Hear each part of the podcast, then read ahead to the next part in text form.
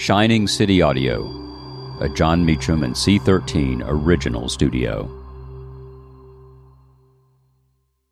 I'm Sandra, and I'm just the professional your small business was looking for. But you didn't hire me because you didn't use LinkedIn jobs. LinkedIn has professionals you can't find anywhere else, including those who aren't actively looking for a new job but might be open to the perfect role, like me. In a given month, over 70% of LinkedIn users don't visit other leading job sites. So if you're not looking on LinkedIn, you'll miss out on great candidates like Sandra. Start hiring professionals like a professional. Post your free job on LinkedIn.com slash recommend today. February 21st, 1965. Malcolm X is assassinated in Harlem. I'm Jon Meacham, and this is Reflections of History.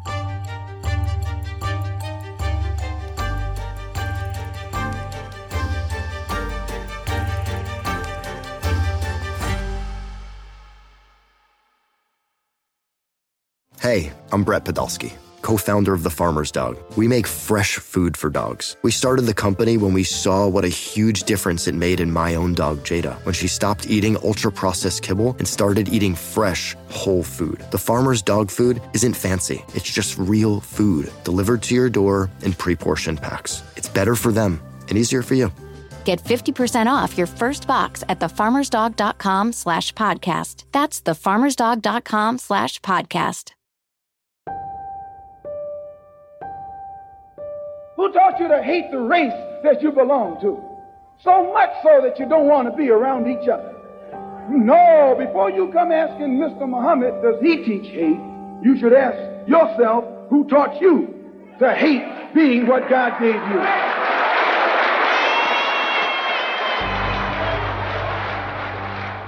He was a vital leader in the tumult of post World War II America and beyond, a voice of urgency and of controversy. And on this date, Malcolm X was murdered. To commemorate him, please hear the words of Ossie Davis, who eulogized Malcolm six days later. This is what Davis said. Here at this final hour in this quiet place, Harlem has come to bid farewell to one of its brightest hopes, extinguished now and gone from us forever. For Harlem is where he worked and where he struggled and fought, his home of homes, where his heart was, and where his people are. And it is therefore most fitting that we meet once again in Harlem to share these last moments with him. For Harlem has ever been gracious to those who have loved her, have fought for her, and have defended her honor even to the death. It is not in the memory of man that this beleaguered, unfortunate, but nonetheless proud community has found a braver, more gallant young champion than this Afro American who lies before us, unconquered still. I say the word again as he would want me to Afro American.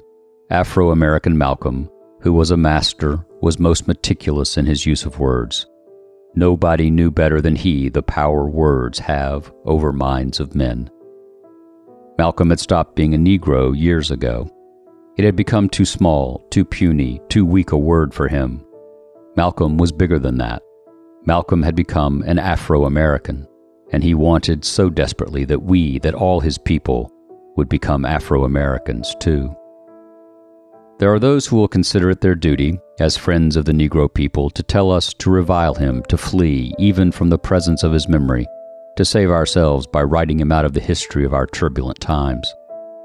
Many will ask what Harlem finds to honor in this stormy, controversial, and bold young captain and we will smile.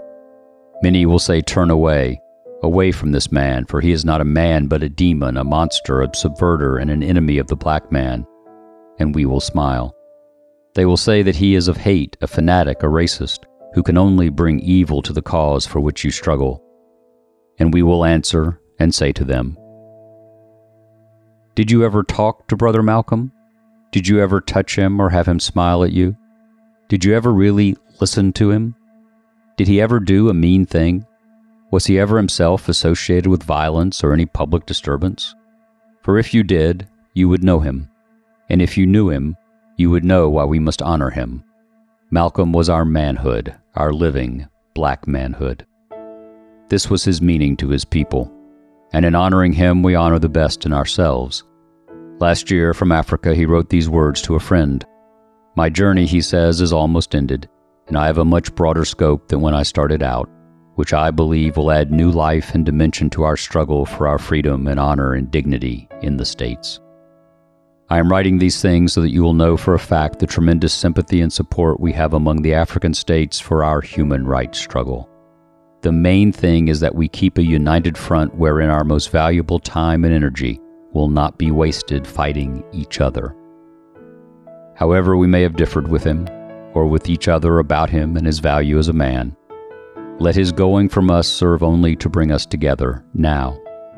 Consigning these mortal remains to earth, the common mother of all, secure in the knowledge that what we place in the ground is no more now a man, but a seed, which, after the winter of our discontent, will come forth again to meet us.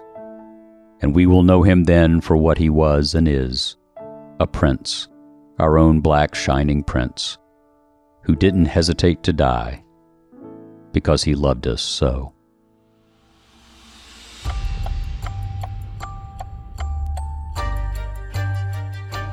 Thank you for listening to Reflections of History, a creation of Shining City Audio, a C13 Originals and Jon Meacham studio.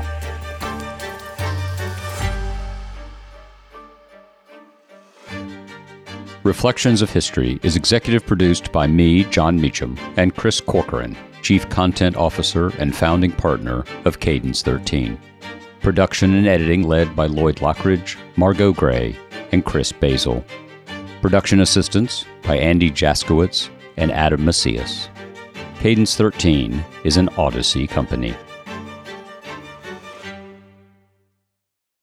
Kind to your mind with guided meditations from the Meditation for Women podcast. Your mental health benefits from sleeping better, releasing anxiety, and gaining clarity, all of which are benefits of meditation. And since this is Mental Health Awareness Month, give yourself the gift of meditations. All you have to do is press play and close your eyes. Listen to Meditation for Women on the free Odyssey app or wherever you get your podcasts.